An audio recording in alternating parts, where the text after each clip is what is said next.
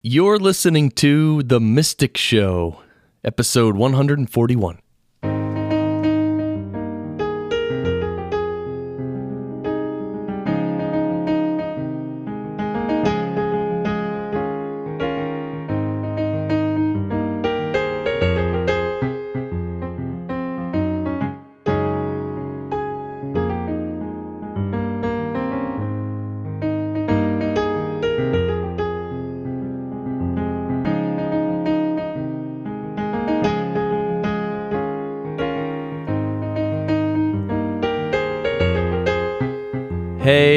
Welcome to the Mystic Show.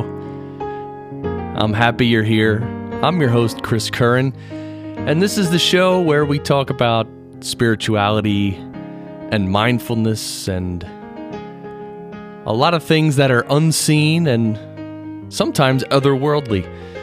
The purpose of this show is for you and I to discuss these topics that are so important to our lives. You know, I started the show in the fall of 2013, and really, it's it's very congruent with the mission of my life these days, which is to really be involved in conversations and practices and activities which really help you and me grow as human beings.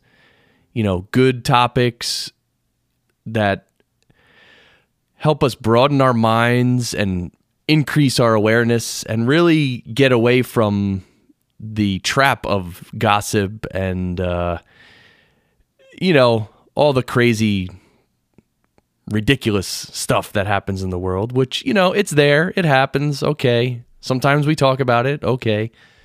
But we need to balance all that out with um, looking up looking up towards our ultimate spiritual goal and and so I thank you for listening because believe it or not, or if you're aware of it or not, you're also involved in this um, conversation or mission, if you will, on some level. And um, and if you practice a lot of what we talk about on the show, it'll make a huge difference in your life. We release new episodes every Friday morning, very early, and you can hear us as a podcast on iTunes and Stitcher and TuneIn Radio and soon to be another app as well. I'm going to announce that maybe next week.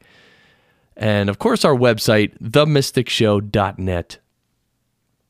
You can get, you can see all our previous episodes, all our guests, all the great books I've been reading from, and wonderful material. Themysticshow.net. You can also sign up for behind the scenes emails.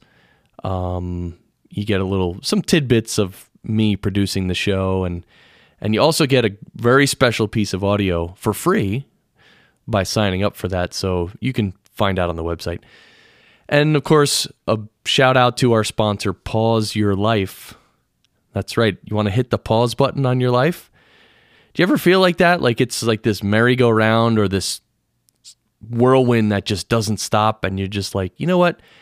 Can we stop the world for like seven days and, and let me just sleep and eat and be a human being. well, Pause Your Life um, is uh, an organization my wife and I started, and we facilitate meetups and retreats where people can just drop all the baggage and just be a human being. So, and in a way, that's kind of what you're doing right now by listening to the Mystic Show. You're kind of stopping everything else in a way, even if you're walking or running or you know folding laundry or cooking or walking on the beach. Oh, that'd be nice. You know, you're still giving sort of like part of your mind over to uh, to learning about these topics that we're talking about on this show. So pause your life, and we also just launched a new meetup group in Colorado Springs, and we're having our first meetup. Um, well, soon, well, on the day this episode's published, it'll be uh, the next day we're having a meetup. So it's August 8th, 2015. But of course, if you're listening to this way after that, then then it's already happened. Almost like a time machine or something.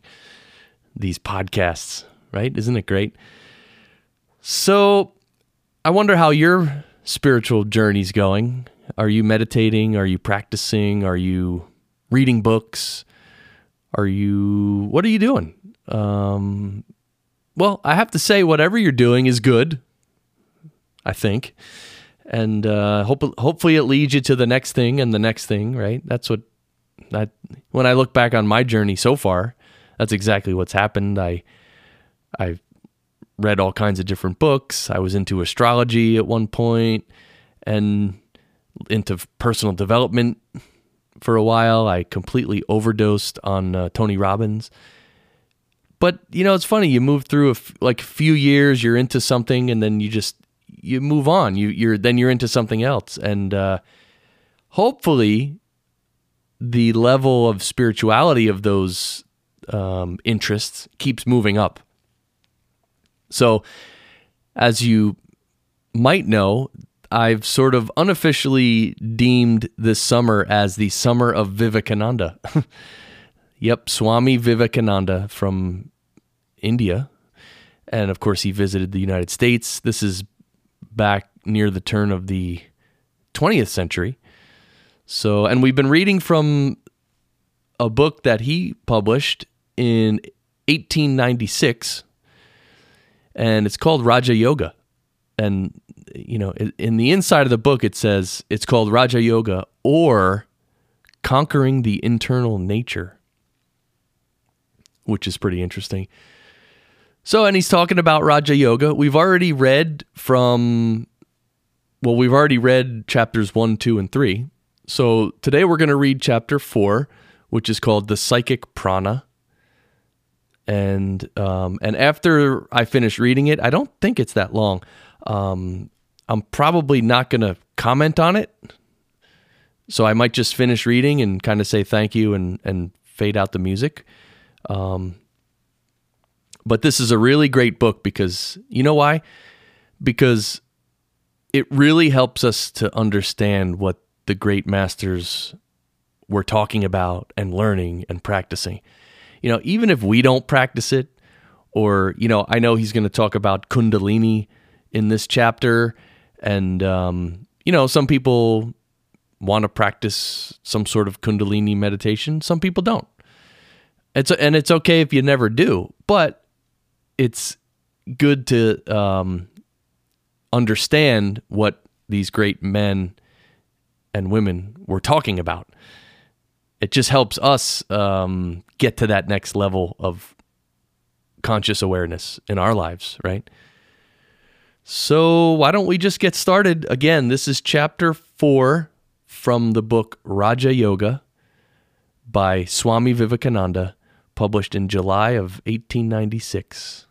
Here we go. According to the yogis, there are two nerve currents in the spinal column called Pingala and Ida. And there is a hollow canal called Susumna running through the spinal cord. At the lower end of the hollow canal is what the yogis call the lotus of the Kundalini. They describe it as triangular in form, in which, in the symbolic language of the yogis, there is a power called the Kundalini coiled up. When that Kundalini awakes, it tries to force a passage through this hollow canal. And as it rises step by step, as it were, layer after layer of the mind becomes open. All these different visions and wonderful powers come to the yogi. When it reaches the brain, the yogi is perfectly detached from the body and mind the soul finds itself free. We know that the spinal cord is composed in a peculiar manner. If we take the figure 8 horizontally, there are two parts, and these two parts are connected in the middle. Suppose you add 8 after 8 piled on top of the other, that will represent the spinal cord. The left is the Ida and the right the Pingala, and that hollow canal which runs through the center of the spinal cord is the Susumna. Where the spinal cord ends in some of the lumbar vertebrae, a fine fiber comes down, and the canal is even in that fiber, only much finer.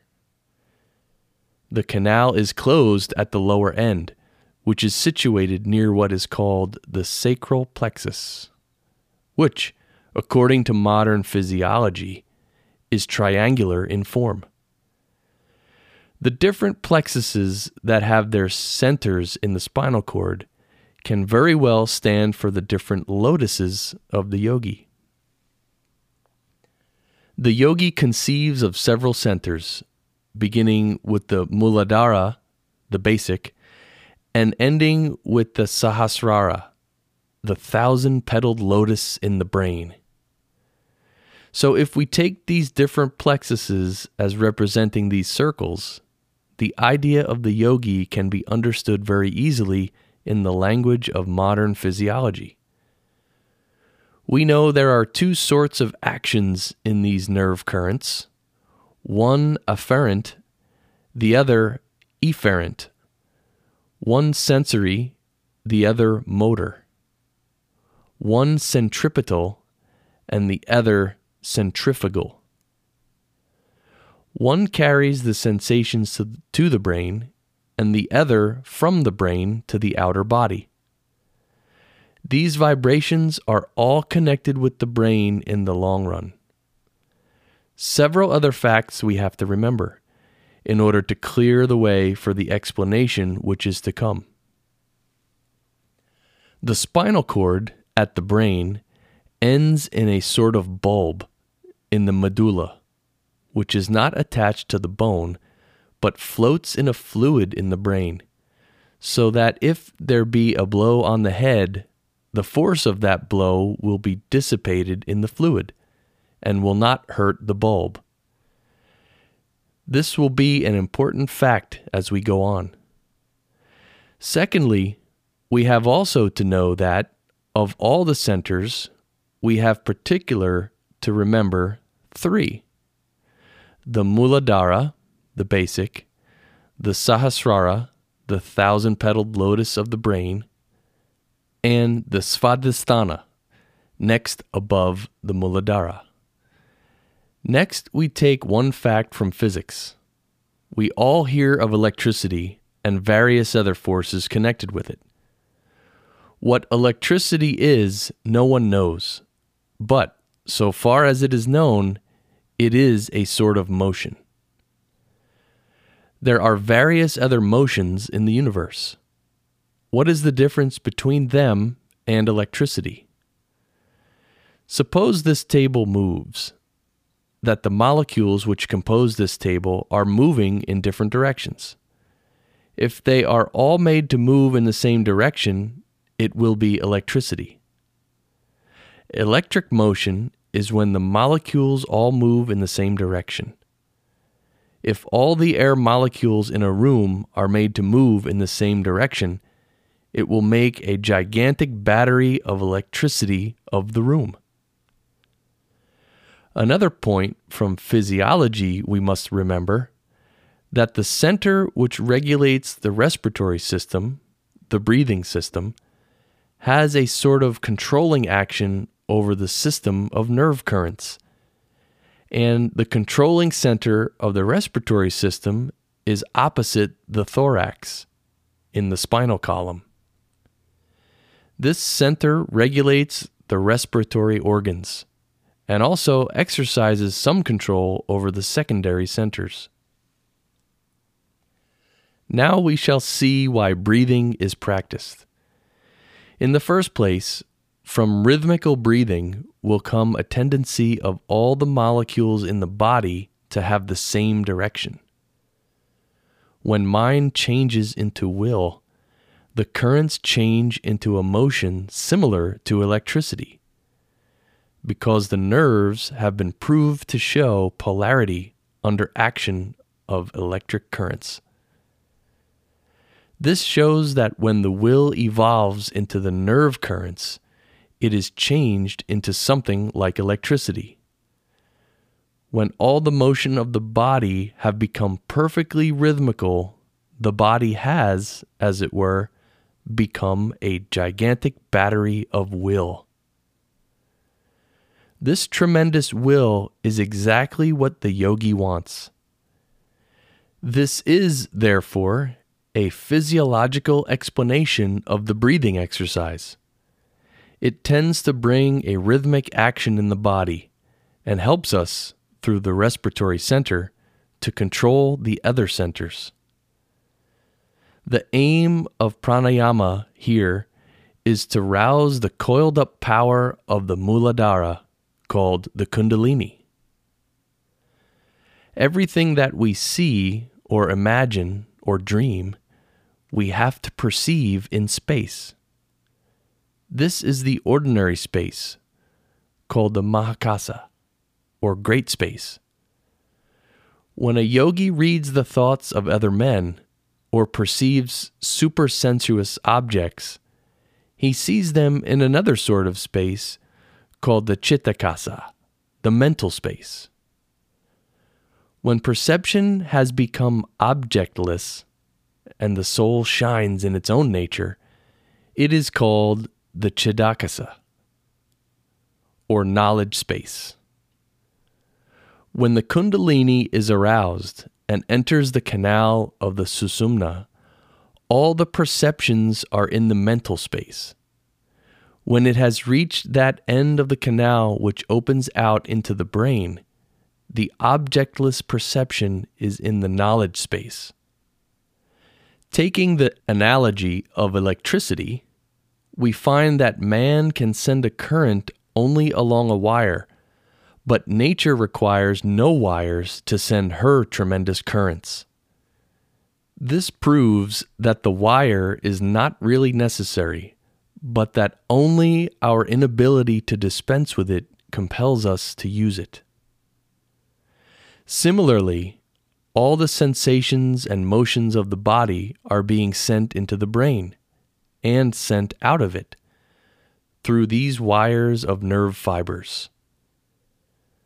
The column of sensory and motor fibers in the spinal cord are the Ida and Pingala of the yogis. They are the main channels through which the afferent and efferent currents are traveling. But why should not the mind send the news without any wire? Or react without any wires. We see that this is being done in nature. The yogi says if you can do that, you have got rid of the bondage of matter. How to do it? If you can make the current pass through the susumna, the canal in the middle of the spinal column, you have solved the problem. The mind has made this network of the nervous system and has to break it so that no wires will be required to work through. Then alone will all knowledge come to us. No more bondage of body. That is why it is so important that you should get control of the susumna. If you can send the mental current through that hollow canal without any nerve fibers to act as wires, the yogi says you have solved the problem, and he also says it can be done. This susumna is, in ordinary persons, closed up at the lower extremity. No action comes through it. The yogi proposes a practice by which it can be opened and the nerve currents made to travel through. When a sensation is carried to a center, the center reacts. This reaction, in the case of automatic centers, is followed by motion. In the case of conscious centers, it is followed first by perception and secondly by motion. All perception is the reaction to action from outside. How then do perceptions in dreams arise? There is then no action from outside. The sensory motions, therefore, are coiled up somewhere, just as the motor motions are known to be in different centers. For instance, I see a city. The perception of that city was from the reaction to the sensations brought from outside objects comprising that city. That is to say, a certain motion in the brain molecules has been set up by the motion in the in carrying nerves, which again were set in motion by external objects in the city. Now, even after a long time, I can remember the city. This memory is exactly the same phenomenon, only it is in a milder form. But whence is the action that set up even the milder form of similar vibrations in the brain? Not certainly from the primary sensations. Therefore, it must be that the sensations are coiled up somewhere, and they, by their acting, bring out the mild reaction which we call dream perception. Now, the center where all these residual sensations are, as it were, stored up, is called the Muladhara, the root receptacle. And the coiled up energy of action is Kundalini, the coiled up. It is very probable that the residual motor energy is also stored up in the same center as after deep study or meditation on external objects, the part of the body where the Muladhara center is situated, probably the sacral plexus, gets heated. Now, if this coiled up energy be roused and made active, and then consciously made to travel up the Sushumna canal as it acts upon center after center, a tremendous reaction will set in. When a minute portion of the energy of action travels along a nerve fiber and causes reaction from centers, the perception is either dream or imagination. But when the vast mass of this energy stored up by the power of long internal meditation travels along the Sushumna and strikes the centers, the reaction is tremendous, immensely superior to the reaction of dream or imagination, immensely more intense than the reaction of sense perception. It is super sensuous perception, and the mind in that state is called superconscious. And when it reaches the metropolis of all sensations, the brain, the whole brain, as it were, reacts. And every perceiving molecule in the body, as it were, reacts. And the result is the full blaze of illumination, the perception of self. As this Kundalini force travels from center to center, layer after layer of the mind, as it were, will be opened up and this universe will be perceived by the yogi in its fine or coarse form. Then alone the causes of this universe, both as sensation and reaction, will be known as they are, and hence will come all knowledge. Then alone the causes of this universe, both as sensation and reaction, will be known as they are, and hence will come all knowledge. The causes being known, the knowledge of the effects is sure to follow. Thus, the rousing of the Kundalini is the one and only way to attaining divine wisdom and superconscious perception, the realization of the Spirit. It may come in various ways through love for God, through the mercy of perfected sages, or through the power of the analytic will of the philosopher. Wherever there is any manifestation of what is ordinarily called supernatural power or wisdom, there must have been a little current of Kundalini which found its way into the Susumna.